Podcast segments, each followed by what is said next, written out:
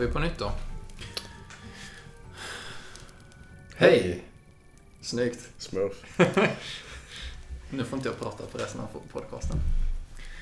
Hej och välkomna till detta, det tredje avsnittet av Rollspelsfika. Som vanligt är det jag, Daniel, Med dig har du Petri. som sitter och gottar oss ute i den något kyligare skogen nu faktiskt. Det börjar bli lite kallt igen, fast det är augusti och en del av sommaren kvar ändå. Det känns ändå så att man kan utnyttja de här sommarkvällarna ett litet tag till. Ja, Innan det börjar bli för kallt så man måste ta på sig flisar och eh, ylletröjor kanske. Ja, vi hade något att prata om idag. Ja, jag eh, tänker mig att vi har en hel del att prata om. Vi har ju eh, gjort två stycken avsnitt hittills Ja, just det, det stämmer. med eh, varierande resultat, eller vad man ska säga. Det är alltid så, det är alltid så spännande att lyssna på sig själv i efterhand. För man säger ju så himla mycket saker som man inte tänker på att man säger. Ja, det, det- är ett litet, eh, litet äventyr varje gång man eh, öppnar upp eh, och ska redigera.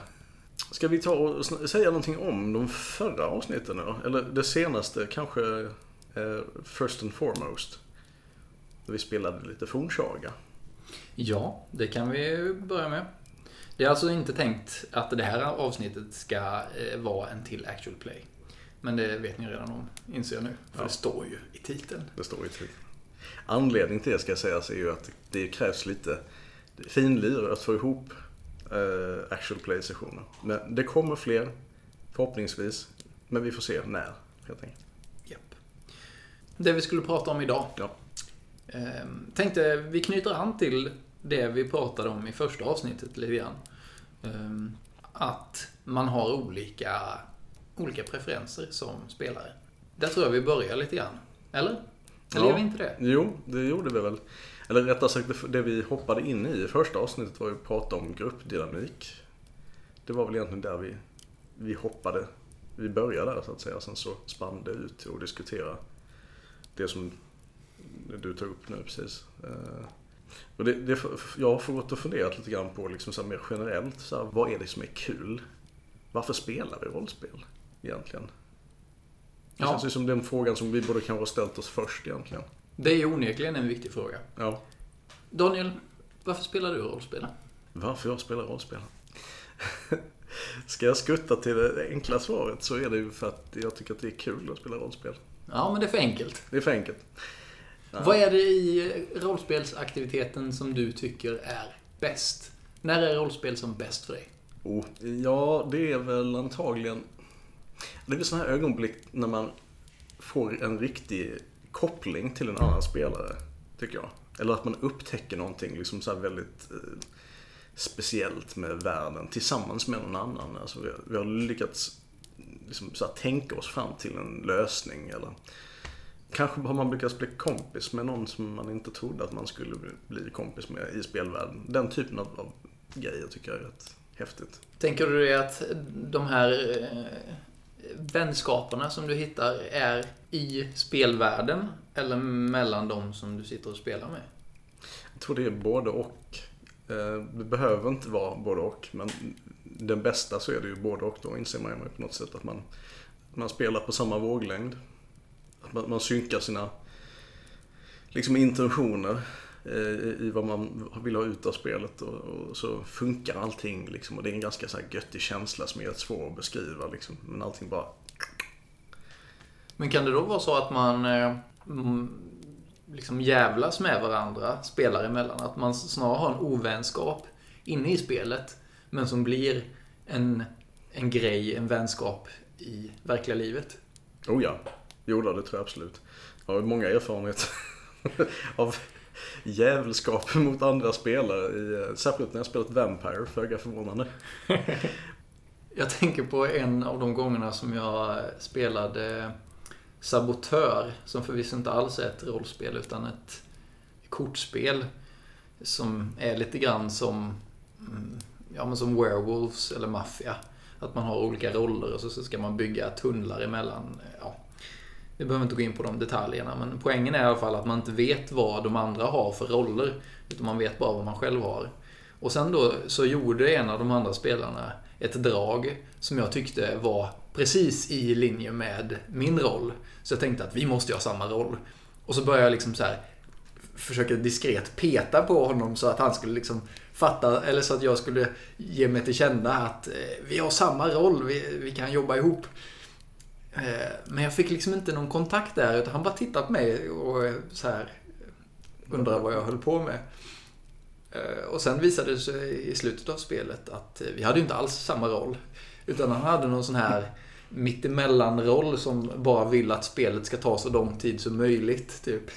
Så att han gjorde en grej som stängde av då för det andra laget. Eller ja. Men då blev ju jag, när jag fick reda på det i slutet då, att, att han inte alls var på samma lag som mig, så kände jag mig bedragen på riktigt. Ja. Och det här jag funderar på. Det här med att känna ja, blid i någon mån. Alltså att man som spelare även känner det som ens roll känner. Att det är någonting som man ibland vill uppnå. Eh, kanske inte just det här att man känner sig bedragen, men eh, i skräckspel och så vill man ju gärna att det ska kännas det ska vara lite skräckinjagande för de som sitter och spelar också. Ja, det Eller det, det tänker jag är halva poängen. Um, Men du, innan du fortsätter på det. Ja. Vi kan glida in i den frågan. Jag ska ju ställa frågan till dig också. Vad tycker du är roligt? Det har du ju helt rätt i. Uh, vi är inte inne och tafsar på det redan känner jag. Så vi kan ju jobba vidare på det från ditt perspektiv då. Ja, jag ska nog eh, säga att jag tycker att det roligaste med rollspel för mig är nog att skapa en trovärdig berättelse och spelvärld tillsammans. För jag har ju suttit och skrivit kampanjer eller äventyr för mig själv på min kammare. Och suttit och hittat på en massa roliga grejer som jag tycker att, oh vad spännande. Åh, oh, det där kommer jag på bra. Och sen så vill man att det ska komma ut i spelet sen. Ja. Men då, interaktionen är ju inte mellan spelarna då i så stor utsträckning. Då sitter jag på mitt, det som jag har eh, suttit förnöjt och skrivit på min kammare. Och sen så ska jag leverera det till spelarna på ett sätt som jag hoppas ska vara intressant för dem. Men det, är först nu i efterhand när jag insett att man kan skapa spelvärlden tillsammans som jag har fått upp ögonen för att det är mycket roligare att göra det ihop. Visst är det märkligt också. Man tänker på att, man tänker sig ändå rollspel som, det är ju definitionen av det, är ju ett form av samberättande. Och att man upptäcker det här alltså skapandet av den gemensamma världen. Att man kan gå, det, kan, det kan gå så lång tid liksom, till att man upptäcker att oj, just det. Vi kan ju hitta på, alltså tillsammans med andra, hur saker och ting ska vara i spelvärlden. Det är lite, det är lite kul ändå. Det är som att bara, vi spikar ner att det här är definitionen av rollspel, sen så glömmer vi bort det i kanske något år. Sen så kommer man på det igen, att just det, det ska ju vara samberättande. Ja, jag, jag tänker mig att när man eh, läser olika eh, beskrivningar av rollspel så handlar det ju mycket om det som du säger nu. Att ja, det handlar om att göra en berättelse tillsammans och att man ska vara olika rollpersoner och sådär. Och, och att man som spelare då, när man kommer in i rollspelshobbyn, har man den bilden av det. Och sen när man kommer dit så, så, spelar folk på lite annorlunda sätt. Det är precis som att den här traditionen kring rollspel, alltså det, det traditionella rollspelandet, har blivit någonting annat än det man säger att det är. Lite så som du säger att, just det, vi, vi sa ju att det skulle vara någon form av samberättande. Men nu är det ju spelledaren som har gjort den här världen. Och sen är det vi som på något sätt, ja, vi ska uppleva de här sekvenserna. Ja. Vi är ju egentligen inte med och berättar. Så att det känns som att man har drivit ifrån det, den ursprungliga definitionen lite grann. Allt eftersom att man har eh, lärt sig av varandra eh, genom generationerna. Så det, jag tycker det är, det är jäkligt intressant på något sätt att vad är det egentligen man vill att rollspel ska vara? För att jag vet ju vad jag vill att rollspel ska vara. Jag kan bli frustrerad när jag inte känner att jag har någon Eh, autonomi i spelandet. För mig är nog det det viktigaste, att jag ska kunna påverka världen och att det som händer i berättelsen ska kretsa kring min rollperson. Eller åtminstone alla som sitter vid spelbordet. Medan när jag då jämför med ehm, färdigskrivna äventyr så har jag ju kommit att tänka på att det här handlar ju aldrig om spelarna. Det är som med Sagan om ringen egentligen. Alltså Frodo blir indragen i någonting som inte har med honom att göra överhuvudtaget.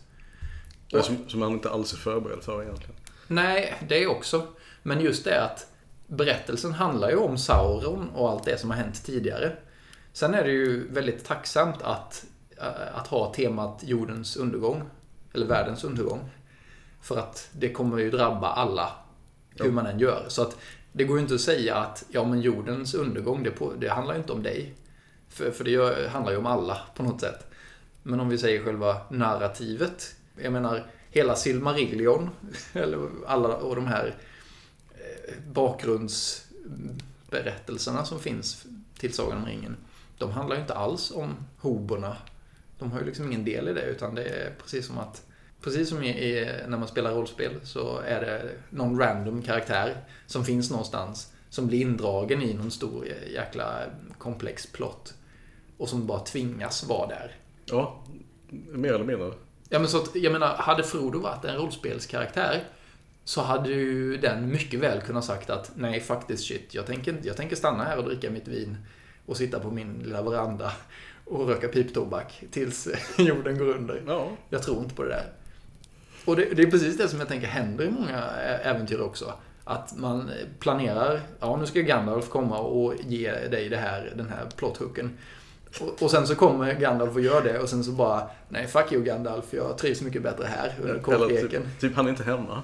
Nej, Han har stuckit till, eh, jag vet inte sjutton, Uppsala eller någon annan. ja han ska, han ska handla, handla varor. Mm. Ehm, har åkt till Hopsala. Ja men Gandalf skulle ju komma idag. Trist. Ja. Han bara sticker. Han, ja, jag får åka hem igen. Om det inte, om det inte är någon här. Trist att det blev så liksom. Han missar, missar NPC. The Quest Giver. Det är en ganska kul idé för sig. Bara nope. Vi, vi, vi, har, vi har vårt egna äventyr här på pu- puben i eh, Hopsala eller vad sjutton det heter. På tal om det, nu, nu kommer jag att tänka på en annan grej. Att Sagan om ringen känns ju väldigt som att det är, det är skrivet som en komplett berättelse från slut till början. Alltså att eh, Tolkien har tänkt sig hur det ska sluta redan när han börjar skriva boken. Ja, Om man då jämför det med vissa sådana här fantasy-serier som börjar, alltså som kommer en bok i taget och som sen från början så tänker man sig att ja, det här kanske inte blir så många böcker. Och sen så några år senare så är det 20 böcker i den serien. Och man bara, när man läser de sista böckerna så fattar man inte hur i helvete kunde det bli så här. Wheel of Time, Noran. Ja, jag är ju ledsen, jag har ju ett väldigt snävt perspektiv när det kommer till fantasy-litteratur. Men, men hur är det i, i Wheel of Time då till exempel? Ja, alltså vi ska ju, jag ska ju lägga någon form av brasklapp för att jag inte är, en enorm stor fan av Willis Time-böckerna. Det- är bara så att jag har läst en hel del av dem. Av, av den här an, anledningen att när man väl investerat tid i att läsa de första 6-7 böckerna så vill man gärna liksom få någon sorts payoff på den investeringen i tid man har lagt ner. Eh, nej men där är det ju, där är det ju liksom, om man tar den, den första boken där. Så det, det finns ju inget sätt att förutse ens vad som skulle hända i slutet på den boken. Eh, alltså så att, och den går ju bara mer way off the rails eh, eh senare i serien. Det ballar ur ganska hårt, hårt liksom. Det blir ganska eh, plots within plots. Det blir, eh, den här röda tråden som vi gärna talar om liksom är viktig, den kan vi ju bara glömma. Den är, eller det finns ju i och för sig en, en röd tråd. Kanske inte av två, men de, de är så saligt ihop, satans spretiga liksom så att det blir ibland svårt att komma ihåg att det finns faktiskt en kärnhandling. Den känns inte alls lika viktig. Nej. Sen så, det är inte en serie jag läst färdigt heller så jag kan inte säga hur det slutar. Så att, eh, ja. Jag tänker att det är lite samma grej som är i olika tv-serier. Att när man börjar göra första episoden, så, eller första säsongen, så tänker man inte på vad det ska hända i sjätte säsongen. Utan att de skrivs en säsong i taget. Twin Peaks till exempel är väl ett sånt där exempel på, på en grej där de inte riktigt... Jag ska inte spoila någonting för någon. Eh, Menade du nu den första ursprungliga? Ja.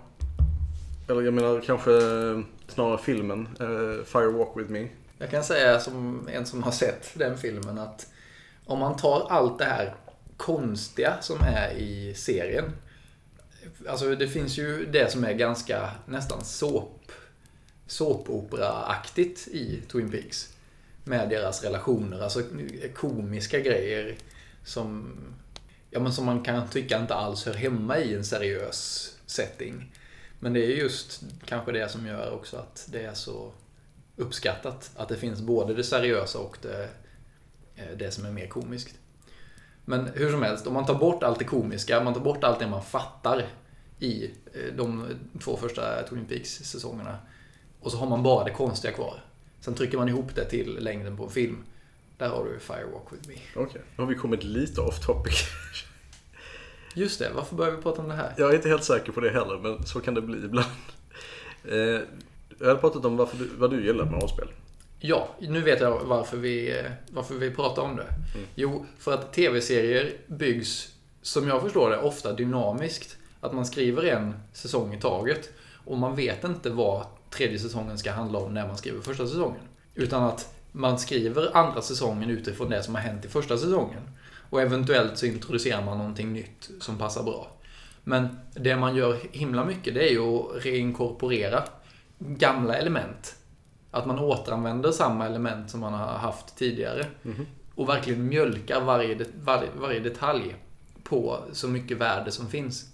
Och det tycker jag är ett himla smidigt sätt också för att spela rollspel. Att använda samma element som man använt tidigare och istället för att ha en tanke med vad som ska hända i andra kampanjen eller tredje kampanjen. Eh, så gör man en kampanj som man tänker man har en övergripande tanke med. Så spelar man den först innan man skriver andra kampanjen. För att då kan det hända en massa saker i första kampanjen som blir material för den andra kampanjen. Ja. Men hade man redan skrivit den andra kampanjen så hade man inte kunnat tillåta alla de här sakerna som eventuellt då kan hända till följd av spelarnas olika handlingar.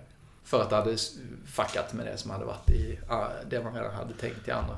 Jo, men jag, jag kan väl köpa det. För, de, för en person som är, är, är okej okay med alltså, att, att köra ett klassiskt äventyr. Så spelar det ju egentligen ingen roll om man har de här lite snävare ramarna att förhålla sig till. Eh, under kampanjspel. Men om man är, om man är mer liksom intresserad av att eh, ja, skapa världen tillsammans och eh, sådana här typer av värden. Så är det ju högsta vikt att man eh, att ens val påverkar världen och, och, och folket omkring en going forward. För mig själv så tycker jag att det här att kunna påverka berättelsen och att inte känna sig begränsad av spelledarens förberedelser. Det är nog nästan det viktigaste. Så att jag har ju väldigt svårt att, spela förskrivna äventyr. För att det känns inte som... Det kanske är en grej. Att det känns inte som att spelledaren lyssnar på det jag säger. Utan det, inte bara spelledaren, utan själva spelmötet i stort lyssnar inte så mycket på vad jag säger. För att det får inte lov att ta så mycket plats som, det kanske, som jag kanske önskar. Säg att jag har en jättebra idé på eller jag har ett, ett himla coolt element som jag vill slänga in i berättelsen. Som jag tror hade varit bra. Alltså det blir inte en grej för att det finns redan eh, förskrivet vad som är grejen med, inom citationstecken med äventyret. Så det, det det här äventyret handlar om är det här. Medan jag gillar ju himla mycket som den här första test, eller andra testkampanjen vi körde när vi speltestade Formsaga. Då var det en av spelarna som ganska tidigt slängde ur sig att Ja, men jag känner en trollkunnig gubbe som bor uppe i, i skogen. Som då inte hade introducerats på något sätt av mig, som inte, som inte fanns. Det enda jag hade introducerat var att det skulle vara några som letade efter något... Ja, det fanns troll i skogen. Som hade, som hade rymt dit. Ifrån ett, ifrån ett annat ställe. Så att helt plötsligt så rörde det sig konstiga grejer i skogarna och de, det var precis som att djurlivet blev eh, upprört eller så. Eh, och, och, det var egentligen det som var grundpremissen. Och jag hade tänkt att det skulle finnas ett troll där som de skulle kunna stöta på senare. Men då introducerade ju hon att det finns en trollgubbe, eller då en trollkunnig eh, gubbe som bor uppe i skogen som jag känner sedan till, långt tillbaks. Och då lät jag det äventyret väldigt mycket handla om just den trollgubben. Att han blev nästan det viktigaste elementet i hela den berättelsen.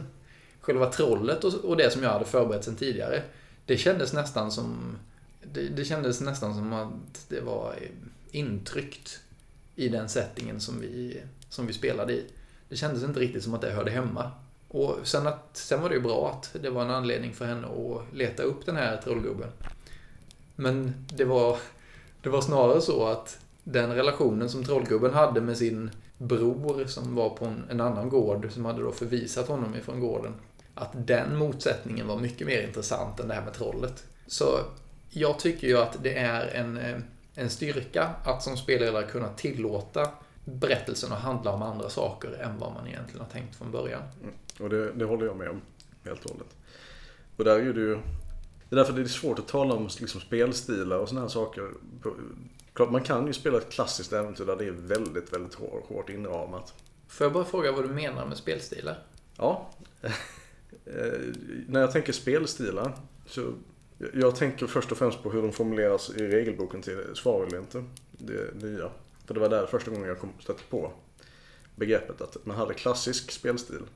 Och då var det liksom, vi går ner i en dungeon och gör någonting. Det är liksom ärke, drakar och demoner-aktigt. Eh, det är liksom en snäv storyline som du, du spelledaren lotsar spelarna igenom. Sen fanns det ju karaktärsdrivet spel, vilket är väl betydligt mer av det vi pratar om. Eh, det vill säga att karaktärerna och spelledarna skapar världen tillsammans. Sen finns det hybridstil som är eh, du har ett färdigskrivet äventyr men du avviker mycket från det och hittar på nya grejer. Det är vad jag tänker i spelstilar. Det mm. finns säkert fler, men det är så jag brukar förhålla mig till det i alla fall. Okay. Ja, vad skulle du säga om det? Att det inte fanns någon anledning att prata om det? Eller att det... Du höll med mig ja. när jag sa att eh, det var en styrka att Eh, kunna anpassa berättelsen efter, efter eh, spelarna. Ja, just det. Ja. Nej, det jag skulle komma till att hybridstilen finns ju där. Finns ju där som någon sorts mellanting. Eh, som jag låter en dels ha fördelarna för spelledaren, liksom att, att ha en färdig, färdigskriven setting. Eh, men också tillåter, som också tillåter mycket för, för liksom att vi, vi skriver över det som gruppen kommer överens om, om i världen. Det skriver liksom över det som är, står i boken. Och det tycker jag är en ganska schysst kompromiss egentligen. För att det ger ändå illusionen på ett sätt av att det, det är mycket mer karaktärsdrivet än vad det egentligen är kanske. Men då är min fråga, för jag har också funderat kring det här. Frågan är, är det kompatibelt med varandra? För jag har en fundering som jag ska se ifall du, ifall du håller med om. Men, men, men som jag tolkade på dig så är det den här hybridstilen där man har både det förskrivna och det karaktärsdrivna. Det är någonting som funkar. Mm. Jag har en liten känsla av att de kannibaliserar på varandra. Att ifall det finns ett förskrivet scenario så känns det mindre meningsfullt för en spelare att driva själv. Alltså när, när, bara vetskapen om att, man, att det finns någonting som är förskrivet gör att spelaren hellre utforskar det än att utforska och, och skapa innehåll själv. Jag tror det har med, med liksom självsäkerhet och, och, och alltså spelmognad att göra. Hur mycket man är van vid att försätta sig själv i de här typerna av, av liksom fantasivärldar där man får hitta på själv mycket av de där fantasierna. Ja, om man har en blandad grupp där vissa kanske är ganska nya. Så är det fullt tänkbart, tänker jag mig då, att de tyr sig mer till det färdigskrivna för det är ett fast ankare. Liksom. Här finns klart tydligt vad jag har att förhålla mig till. Medan de som är lite mer erfarna eh, kanske vi hellre vill sväva ut mer och, och, och hitta på egna saker. Ja, jag tänker på när vi spelar eh, eh ur varselklotet nu. Ja. Eh, vi är, ja, Fredrik från förra podcasten, eller förra Fredrik från förra avsnittet är med där bland annat. Men där spelade ju du. Ja. Och där har vi en plott som eh, ifrån ett färdigskrivet äventyr. Eh, och sen har vi då våra egna karaktärsspecifika mål och, och sådär. där tycker jag att som spelare, eller där tycker jag att som spelare så är det svårt för mig att fokusera på mina karaktärs, karaktärsdrag eller mina person, min personlighet i det spelet.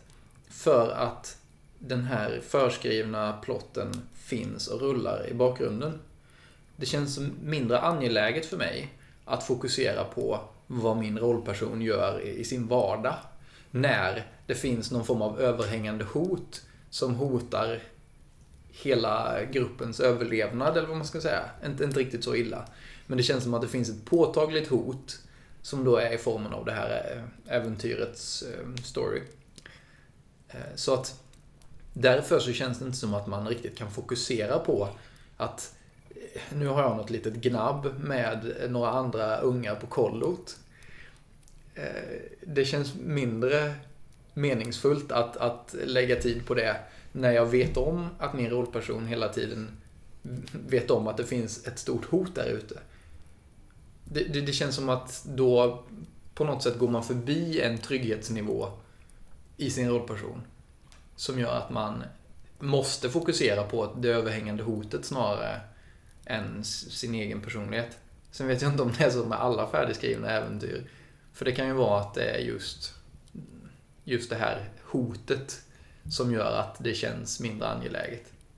Sen är det för sig många äventyr som är i form av ett överhängande hot. Som sagt, världen kommer att gå under är ju ett eh, klassiskt koncept.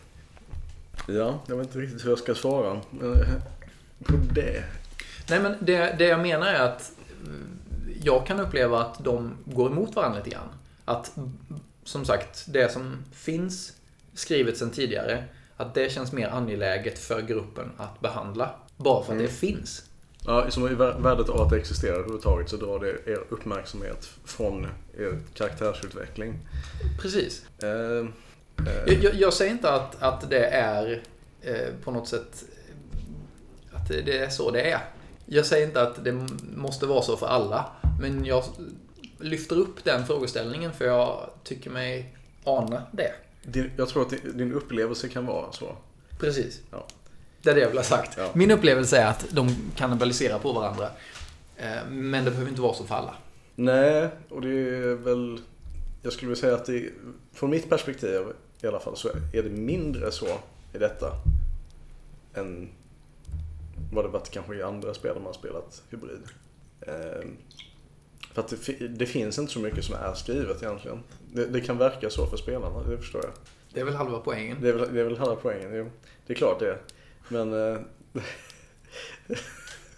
jag vet inte hur man ska hantera detta utan att bli så här snarky mot sina spelare. poängen är att det, det, det är väl snarare någonting jag får ta åt mig som spelledare helt enkelt. Att, att lägga mer en fas på att på något sätt försöka förmedla att det finns utrymme till karaktärsutveckling. Det här är inte så liksom, otroligt digert som det kanske verkar. Jag tror inte att det här är någonting som ligger på dig som spelledare. Utan jag tror att det här är ett konceptuellt eh, ett koncept som på något sätt inte riktigt funkar. Eller det, det, är den, det är den frågan som jag vill lyfta här. Att jag tror inte att jag tror inte att det är din förmåga som spelledare som sätter begränsningen där. Utan jag tror att det är formatet som är begränsningen. Att de faktiskt kannibaliserar på varandra. Så att har man en färdigskriven story så kan man inte uppleva samma mängd karaktärsdrivet spel. Jag skulle ju säga att jag håller inte med om det. Eftersom jag anser att det handlar helt och hållet på hur, hur jag som spelledare levererar eh, plot hooks. Alltså egentligen. Hur, hur framställer jag det? de här sakerna som ni upplever som fasta punkter som ett externt hot liksom. Och hur mycket trycker jag på det? Eh, det finns ju kanske sätt att leverera de här krokarna på som får det att verka mer som att saker händer på ert initiativ och inte att det landar i famnen på er. Så tror jag. Så jag, jag, jag kan köpa att det kan, jag tror inte det finns en inneboende alltså kan, Motsättning? Att, nej. Sen klart så kan de ju självklart kannibalisera på varandra men då är det ju på grund av man kan väl säga så här att det är en svår stil att få funka. Det kan jag köpa. Men jag tycker också att den är ganska intressant för att den, den kombinerar dels liksom den här, de positiva sidorna med, med klassiskt äventyr. Det vill säga att man har en ganska, det finns en färdig, färdig värld i många avseenden om man vill ha den. Och så kan spelledaren plocka lite vad han vill därifrån. Jag tror att en av de stora fördelarna med hybridsystemet är att det får spelare som är lite olika att kunna spela tillsammans. Mm, det ligger nog något i det. Och det värdet tror jag är väldigt högt. För jag vet inte hur det är där ute i, i storstäderna och ute på, på småorterna där det spelas rollspel. Eh, Jag vet bara hur det är i mitt eget fall. Men man har inte sådär jävla många att välja mellan när man spelar rollspel. Nej, Det, det är eller, ju sant. det finns ju de som är väldigt aktiva och som söker nya grupper och, och, och träffar folk på, på konvent och på, eh, jag vet inte, Spelens hus i Malmö och sådär. Jag har, jag har aldrig varit där, jag har velat ta mig dit många gånger. För jag tror att det kan vara väldigt nyttigt att träffa andra. Ehm, det vet jag för övrigt är en sak som Podcon har pratat om också, att rollspelare är nog mer att man håller sig till sitt gäng. Snar, eh, snarare än att man går ut och träffar nya så som lajvare gör. Lajvare har nog mycket tajtare community eh, än vad rollspelare i, eh, i allmänhet. Men det, det jag skulle komma till var att har man inte så många att välja på och spela rollspel med. Eh, man bor kanske på en liten ort. Man vet fyra, fem personer som tycker det är kul att spela rollspel. Det finns ingen spelförening på orten. Vi har ingen lokal. Nej, nej inte det heller. Eh, Då tror jag att man lägger större värde vid att kunna spela tillsammans än att alla är supernöjda. Kan det vara så? Det kan det vara. Det är inte ett så himla kontroversiellt eh, val liksom att köra hybrid. Just för att man, det finns lite av, lite av varje i det avseendet. Ja, men, men på något sätt. Det jag säger indirekt är ju att alla kan inte ha kul samtidigt. Ifall man är olika spelartyper. Jag skulle väl säga att alla kan ha kul samtidigt men kanske inte lika mycket hela tiden. Att det varierar liksom. Ja, okej. Det, det är väl liksom att alternativet är mellan att inte ha roligt alls eh, eller ha jättekul hela tiden så tror jag väl att man i hybridspel i alla fall, givet goda, goda förutsättningar i övrigt, eh, kan ha kul vet, stundtals. Och då menar jag liksom att man, man det är liksom det är kul att spela. Det är kul att spela liksom även delarna som man inte själv är så himla intresserad av. Men man får till slut i alla fall spela sådana bitar som man tycker är jättespännande. Och det kan ju inte vara så, kanske, det blir inte så hela tiden kanske, men, men man får lite tålamod. Ja, jag tror att det stämmer så som du säger på ett, ett större plan. Alltså över en tids, eh, tidsrymd. Mm. Till exempel ett spelmöte. Om vi, om vi ponerar att kul är on eller off. Det, det, det, det, är binärt. Ja, så tänker jag mig att man har tillstånd av kul vid olika tillfällen under Ja. spelmötet. Eh, Och sen vad det beror på, det behöver vi inte spekulera i. Men då finns det ju säkert de spelartyper som är så pass eh, korrelerande att när den ena har kul så har den andra inte kul. Jag, jag tror att det är så. Mm. Om man nu eh, säger att kul är binärt. Men så, det är väl som du säger över ett spelmötes gång, att det finns alltid stunder av kul för alla olika typer. Men det som jag, det som jag menar är ju då att vid ett givet tillfälle i spelet så kommer inte alla ha kul ifall man är olika spelartyper. Nej, okej, det, det kan jag köpa. Rollspelsfika. Oj. Kom igen. Jag var inte beredd. Jag, jag tänkte att du skulle ta rollspelsfika. Men du tog rollspelsfika. Ja, jag, jag ska gå ner. Nej, jag vet inte. Vi, vi, vi släpper den idén tror jag. Jag tyckte det var ganska roligt. Ja, men eh, okej. men jag, jag tror vi får öva lite mer. Vi får ha ett, ett rep först och sen kan vi köra den. Ska vi inte testa en gång till bara för att se hur det går? Okej. Rollspelsfika. Roll... Jag, jag kan hålla kvar. Okej, Okej. en gång till. Rollspelsfika. Ja, det var snyggt. Du lyssnar för mycket på mig bara. Ja. Rollspelsfika. Ja, jag hade någonting där. Ja. Vi får experimentera med Det är för det. exper- ja. Ehm, Egenkomponerad intro eh, typ mässar. Det hade varit ganska coolt. Ja. Fast det hade också blivit lite annorlunda än vad vi kanske har tänkt. Det hade varit jävligt coolt att ha som små inslag med manskörsång. Ja, alltså produktionsvärlden vad i helvete har du gjort? I så fall kanske vi borde prata lite om just spelartyper, för det tror jag inte vi har gjort så mycket. Nej, jag lyfte ju några halvdåliga exempel i första avsnittet. Jag har ju faktiskt, jag har ju faktiskt gjort ett eh, litet, eh, ett litet formulär, ett frågeformulär, där man eh, har kunnat svara på lite frågor om eh, vad man har för preferenser som spelare i rollspel. Eh, som jag har skickat ut i lite olika grupper på Facebook bland annat. Jag ska ju erkänna att jag är ingen expert på att skriva formulärfrågor eller enkäter. Eh, Så att, ja, jag tar det inte som eh, akademisk forskning utan eh, det var ett litet experiment. Men jag tyckte ändå att man kunde se intressanta grejer bland svaren. Och jag har ju på något sätt utifrån de svaren utvecklat lite av en teori som baseras på massa olika teorier egentligen som har mergats ihop. Men innan vi går djupare in på det, Mm. bara så att vi är klara på eh, begreppen och så här.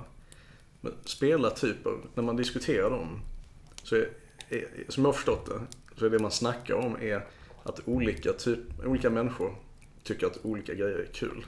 Det, det de får ut av spelet skiljer sig åt. Ja, Och därmed deras förhållande till spel också.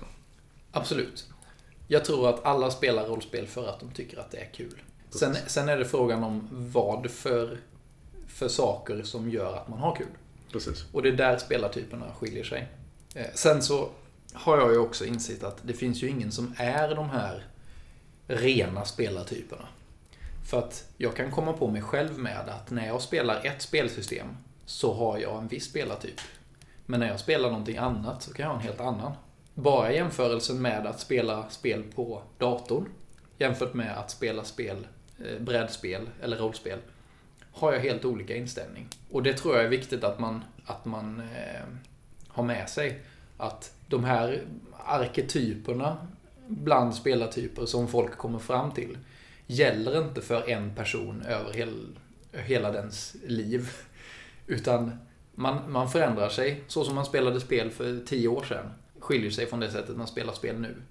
Man har olika faser. Det blir också väldigt tydligt tycker jag när man läser omkring på eh, rollspel.nu. Att folk kommer med, med trådar som är Åh, nu vill jag hitta det här spelsystemet som har det mest minimalistiska regelsättet. Och så säger alla att ja, välkommen! Nu, nu, nu ska du hitta det vises sten. Lycka till, det är ingen annan som har hittat den. Eh, och, eh, och att man har då sådana olika faser, så, så provar man det ett tag och sen så, ja men de här olika faserna är olika långa för olika personer och så. Men att just det att man är inte samma person med samma preferenser när man börjar spela som när man har spelat rollspel i 5-10 år. Nej, jag tycker kanske vi har blivit, jag vet inte hur det är för dig, men liksom min, mitt rollspelande i alla fall när jag har satt mig in, den, den perioden när jag faktiskt har satt mig in i reglerna, regler och, och, och brytt mig om det, sånt liksom. Det börjar ju nästan med svavelvinter för mig. Eh, Så jag har ju liksom skolats från start till ett ganska fri, alltså inte friformigt men Alltså det, ett mer öppet spel som inte är så upphängt på, på eh, massor av regler och tabeller och sådant. Utan relativt sett mer fritt. Eh, Ja. Då får man liksom en, de, här faserna som är, liksom är tillgängliga för en då blir mycket snävare. Man, man är inte, så, man är liksom inte så intresserad av att backa bakåt till, till spelsystem som är så här massivt komplicerade. Enormt mycket simulationism och grejer. Jag tycker det är intressant att du säger bakåt. Regressera. För, ja, precis. Det, det indikerar ju lite grann att du... Så avslöjar mina fördomar. Ja. Men, men, men saken är att så, så kan man se det på det. Mm. Men jag tror inte att det är så att, att man börjar med regeltunga system och sen inser man att fan, det här funkar ju inte. Jag kan ju inte berätta några historier med det här jävla regelsystemet där man måste slå tärning varannan minut. Och sen så går man vidare till att försöka hitta det minimalistiska. Sen försöker man hitta någonting annat och så, och så vidare och så vidare. Så fram och tillbaka. Eh, ja, precis. Jag tror inte att, att det är en linjär... Eh, Progression mot ljuset så att säga. Precis så. Nej, det får jag väl tillstå att det är väl. Det är väl en... Men jag kan tänka mig att, att det är mer så att, att man, om man nu gillar mycket simulationism i sina spel. Så häckar man kanske mer i de trakterna. Även i de här olika faserna, att man byter mellan olika system. Eh, som typ har varierande grad av komplexitet.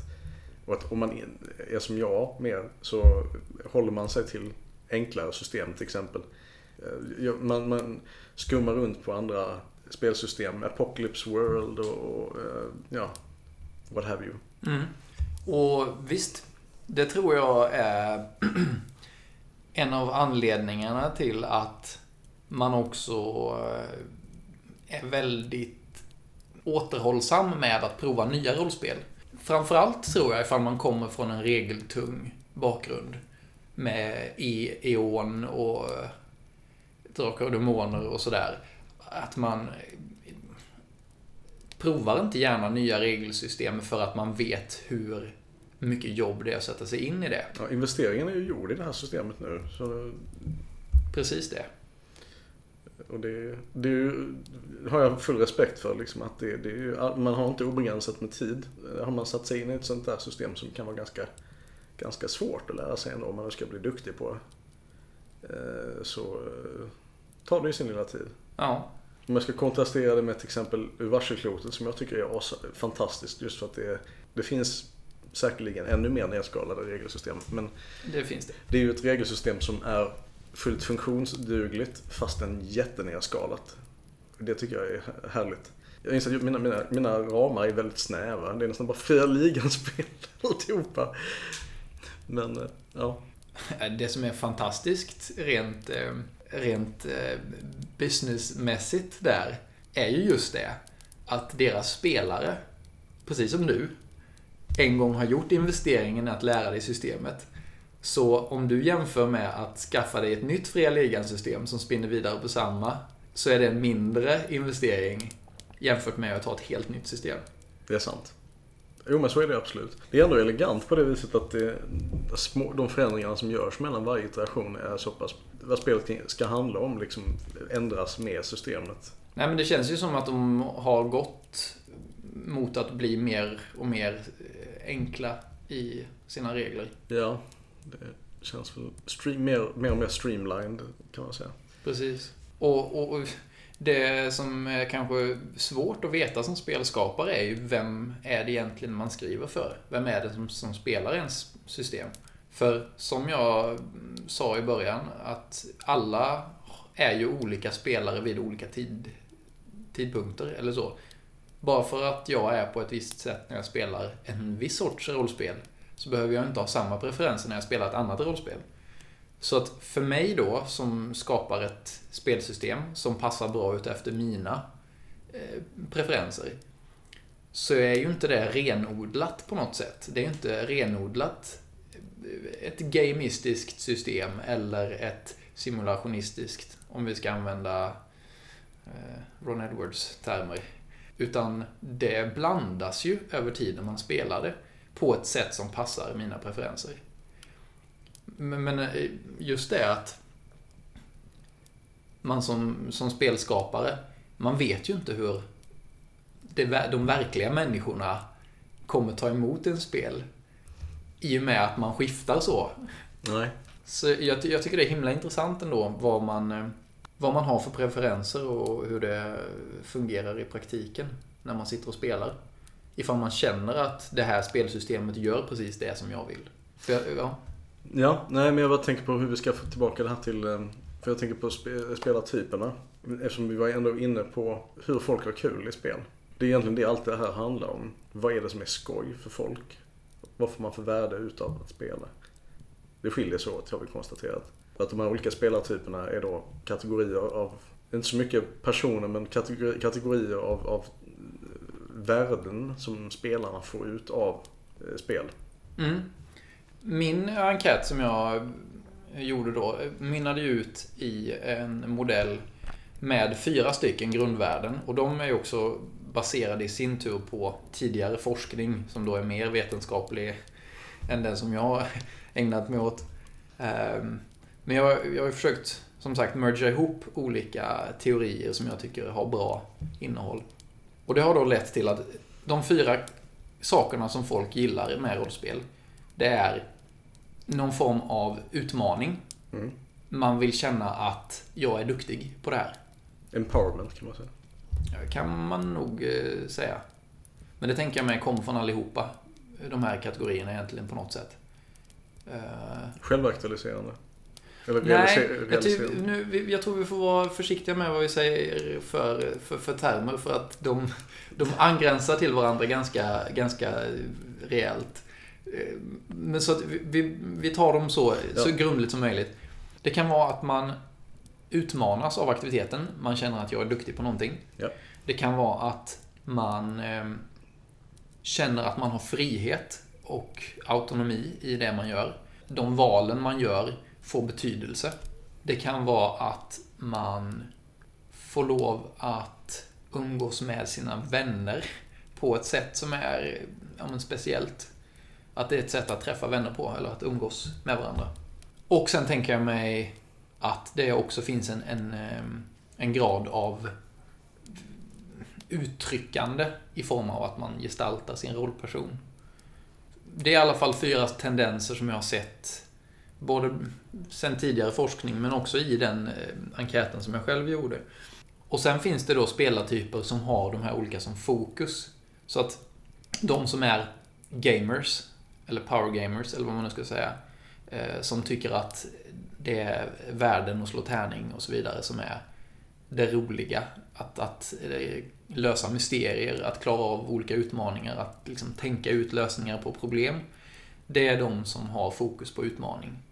Sen finns det de som är eh, mer live actors, som tycker att det är jävligt göttigt att leva, in, leva sig in i den här världen. Att gestalta en rollperson på ett trovärdigt sätt. Alltså sådana som, eh, ja, men som kan ställa sig upp och hålla långa monologer in character. Eh, Och som, som lägger väldigt mycket fokus på det här med hur man interagerar med de andra spelarna och sånt.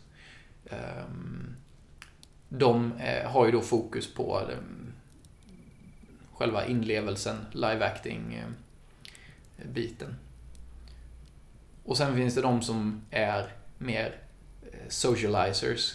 Som egentligen spelar rollspel för att det är en kul gruppaktivitet.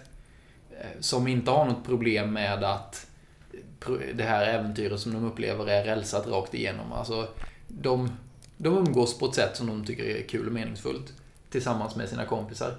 Och det är det på något sätt som står över allt annat. De vill gärna ha ett enkelt spelsystem som inte gör att de sitter och måste bläddra i böcker halva spelmötet. Ehm, och sen är det då den, eh, den fjärde typen som har fokus på autonomi och så vidare eh, har jag kallat för storytellers. Som då har mer ett, ett fokus på att skapa... Jag tänker mig att deras fokus är att de ska skapa en karaktär som är viktig för berättelsen. Mm. Eh, Man kan se dem lite grann som regissörer kanske. Att de fokuserar på sin rollperson och regisserar den på ett sätt så att det blir en spännande och eh, eh, fängslande karaktär för åskådarna. Om man nu säger att själva spelgruppen är åskådarna. Mm. Ehm, Det är egentligen de, de fyra arketyperna som jag, eh, som jag tänker finns. Men som egentligen ingen spelare renodlat är. Och det som man också kan säga är ju att de två absolut största grupperna här är ju gamers och socializers. Medan då storytellers och eh, live actors är lite snävare. Eh, åtminstone i det svars, eh, svarsutfallet som jag fick så var det flest av, eh, av de typerna. Av de andra typerna. Ja. Mm. Och då kan man ju ställa sig frågan, vad, vad är poängen med det här? Vad, vad får man ut av att ha tänkt kring detta? Det jag tänker att man får ut av det är att man som spelledare kan identifiera drag hos sina spelare. som man kan ta tillvara på och att man kan använda den här modellen för att förstå vad det är som händer vid spelbordet. Jag, jag, vi har ju lust att dra en, eh, en parallell till när vi spelade ur varselklotet. Ja. Nu senast.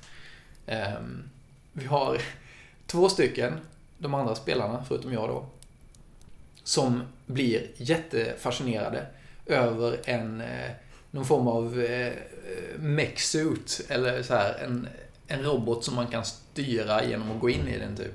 Eller hur var det? Ja, jag såg det. det liksom, tänk Ripleys dräkt i Alien ungefär. Fast lite crappigare byggt med stulna komponenter. Ja, precis. De två går in i, i det här och, och säger att oh, jag vill pröva den.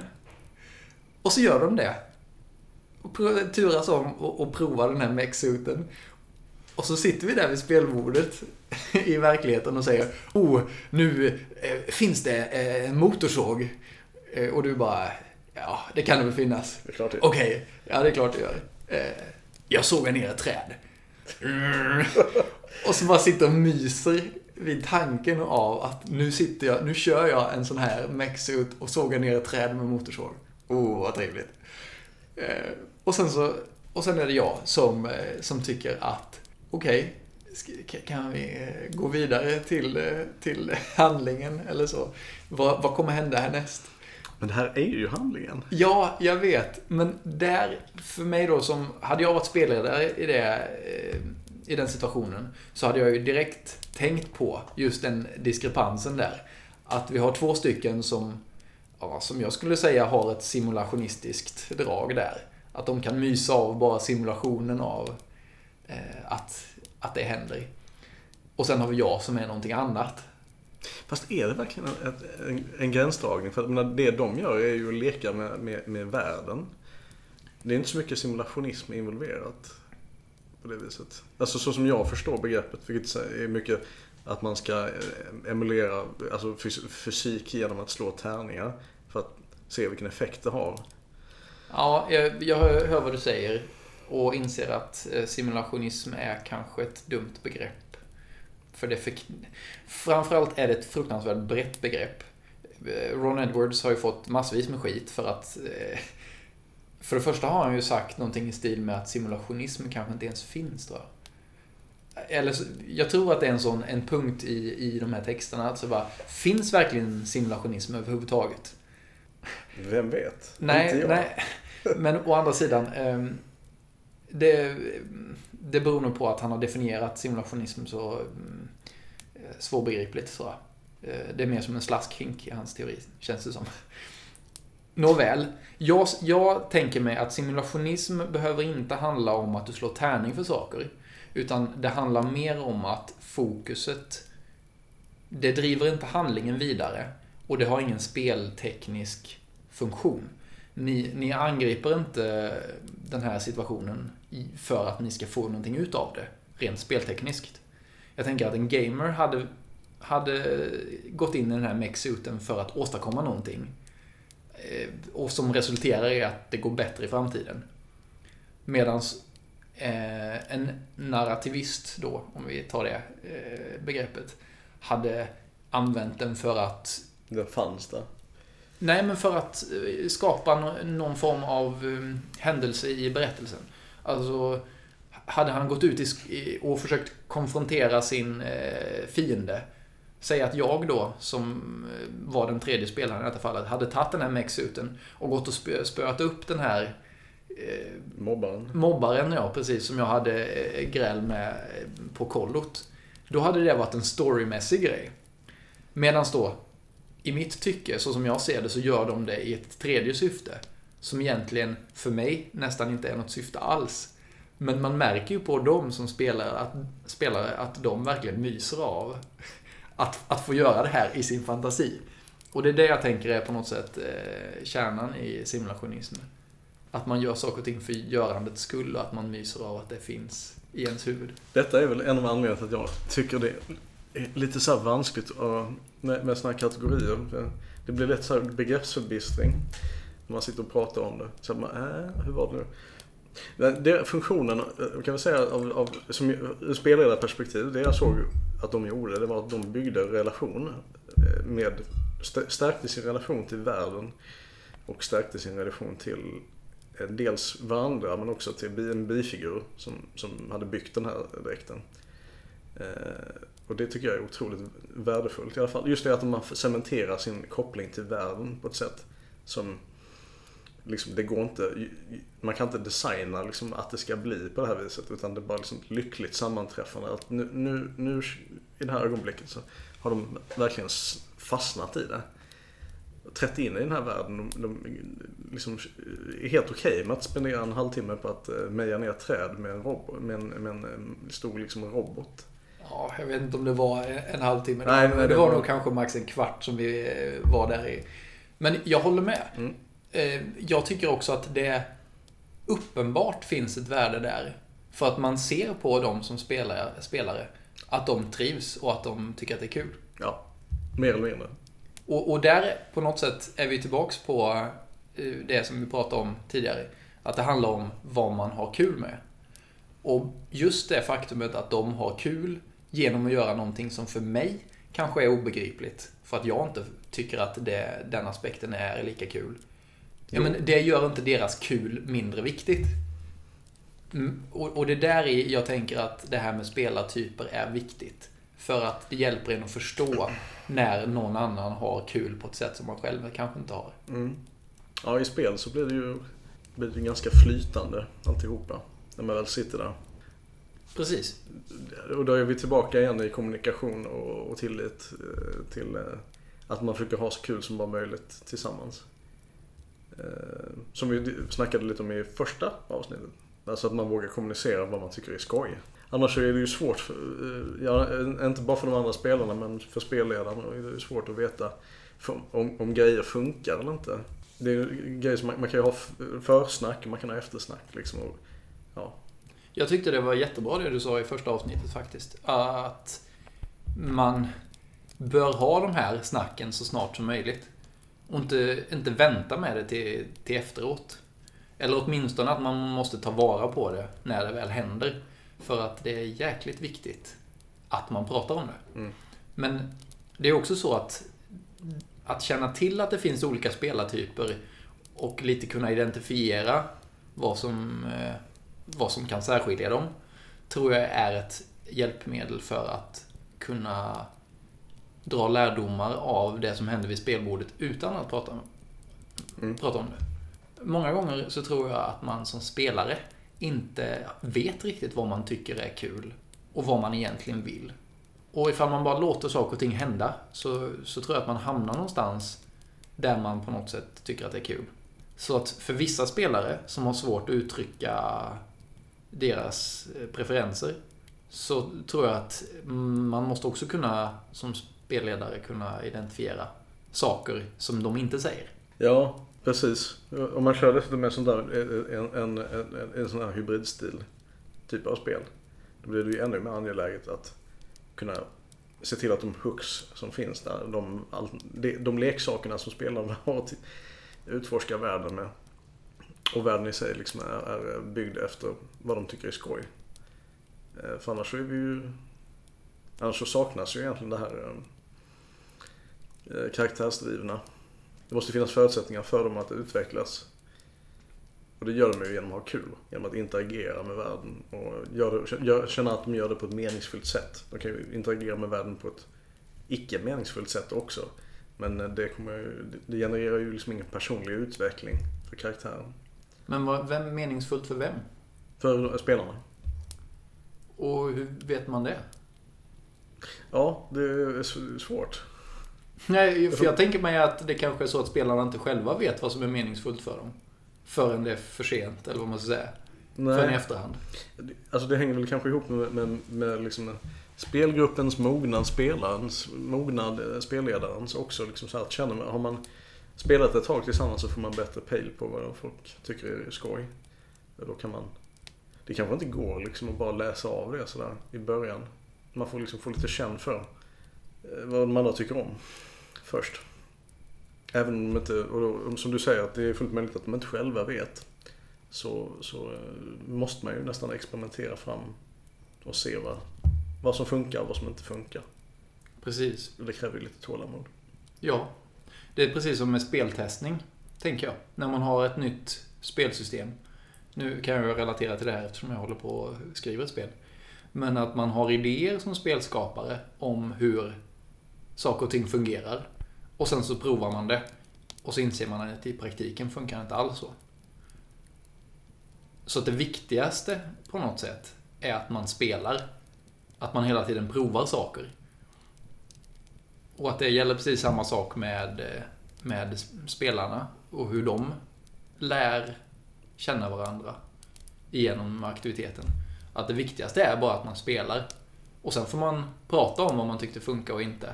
Och så länge man gör det så kommer man nog ha kul. Ja, troligtvis. Ja, för att om man då spelar någonting som man tycker är tråkigt eh, så, så säger man det. Så provar man något annat spel sen. Och så lär man sig av det och kan utefter vad man säger till varandra välja ett system som passar. Vi hoppar hela tiden tillbaka till det här med, med grupp, tillit i gruppen, tycker jag. Det ligger nog ganska mycket i det också. Att man har den här diskussionen. Att man pratar löpande om, om vad man vill ha ut av det, vad som funkar och vad som inte funkar. Och det, det kräver ju liksom ändå att man, man, man inte känner sig eh, så att man känner så här, ja, nej, vågar jag säga det här? Det kanske känns tramsigt eller... Jag tycker att det vi kommer tillbaks till är egentligen kommunikation. Kommunikation.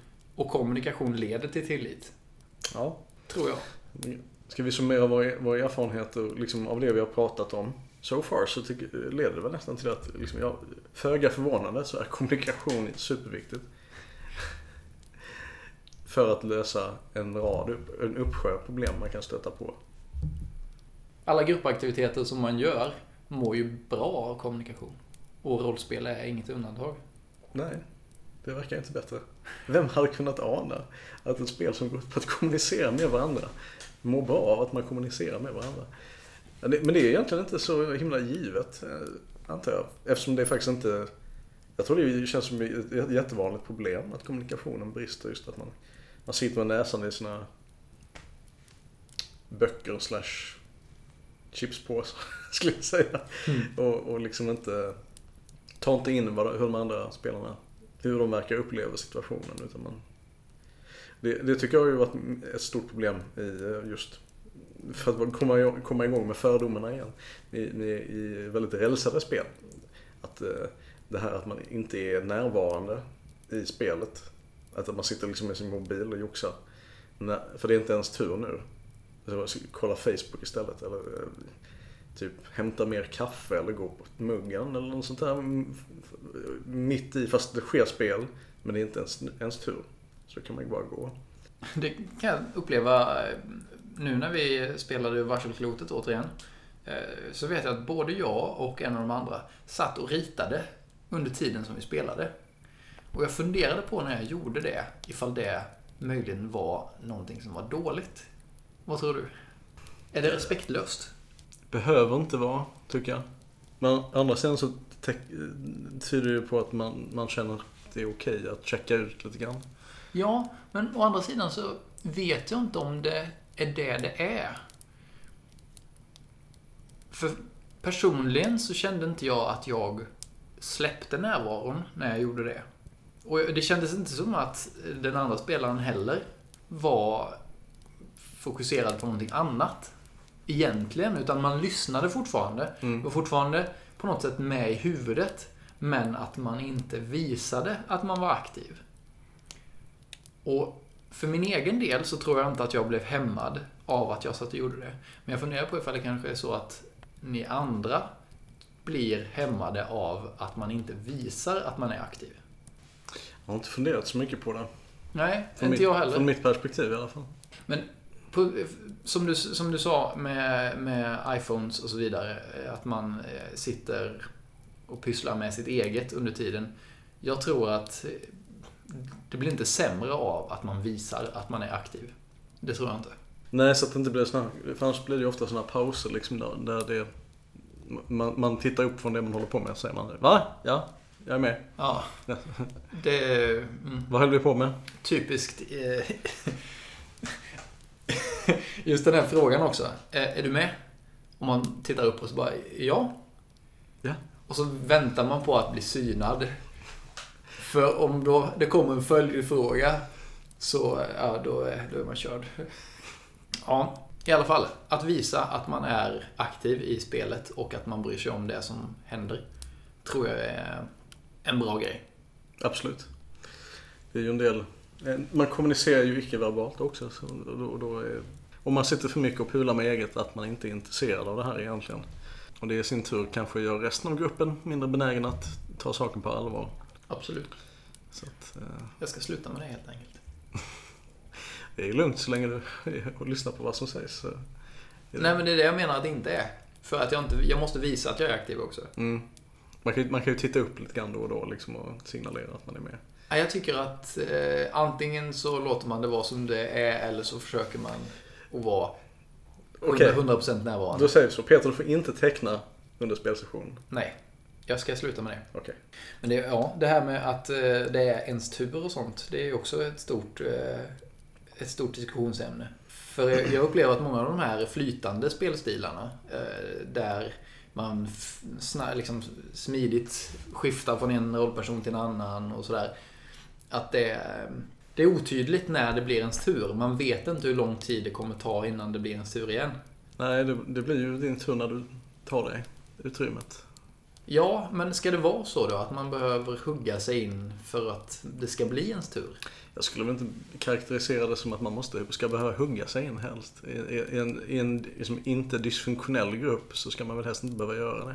Har man en fördel av att hugga sig in då? För det tror jag att man har ifall man låter det vara helt fritt. Den som hugger sig in och tar utrymme är den som också kommer få mest utrymme. Jo, men det, det, så blir det ju. Givet att man har mängd utrymme.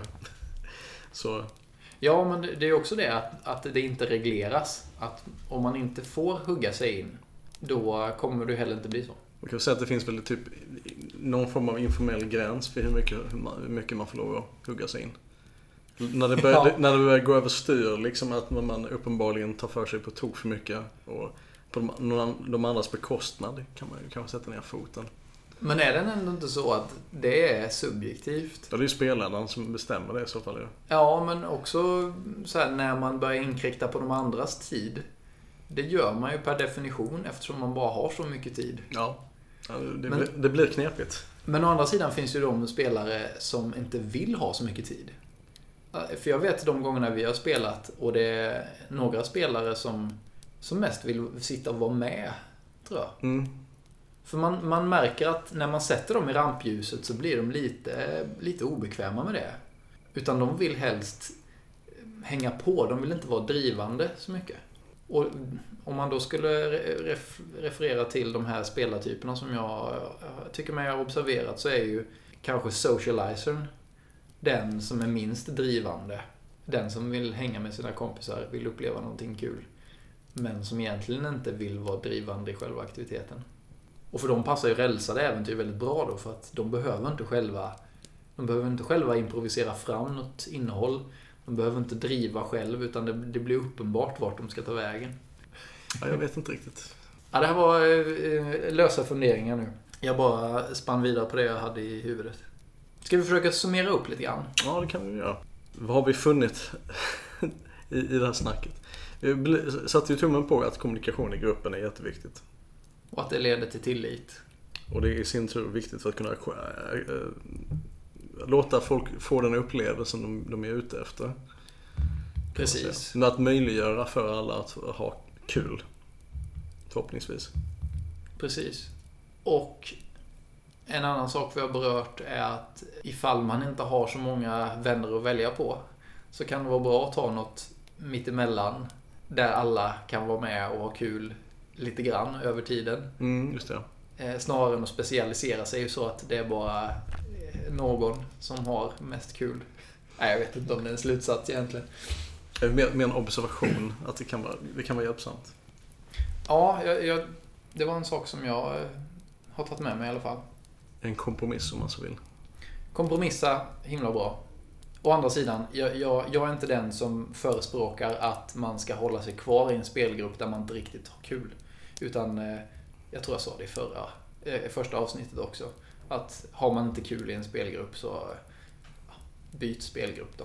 Det är lite av ett lyxproblem. Alltså egentligen, för det förutsätter att man har tillräckligt många så att man kan liksom tillräckligt många kompisar som spelar rollspel så man kan sätta ihop en grupp med folk som tycker har ungefär samma vilja som en själv, i alla fall i stil. Mm. Så att jag vill ha en grupp med folk som är starkt narrativistiska, jag vill ha det och det. Har man, har man riktigt tur så kan man få, få till det. Eh, annars får, får man väl helt enkelt kompromissa. Ja, Eller inte spela. nej precis. Men jag har ju lite den här eh, problematiken att jag kan tycka att ibland är det en fördel att utesluta vissa personer. För att de bidrar med en spelstil. Eller rättare sagt, att försöka tillgodose deras behov gör att spelet blir så pass annorlunda jämfört från mitt perspektiv. Så att jag inte kan ha kul i samma utsträckning. Och mm, ja, det kan ju låta, låta drygt. Men jag tror nästan att det är nästan värt mer att man har en liten spelgrupp där alla liksom är på samma plan.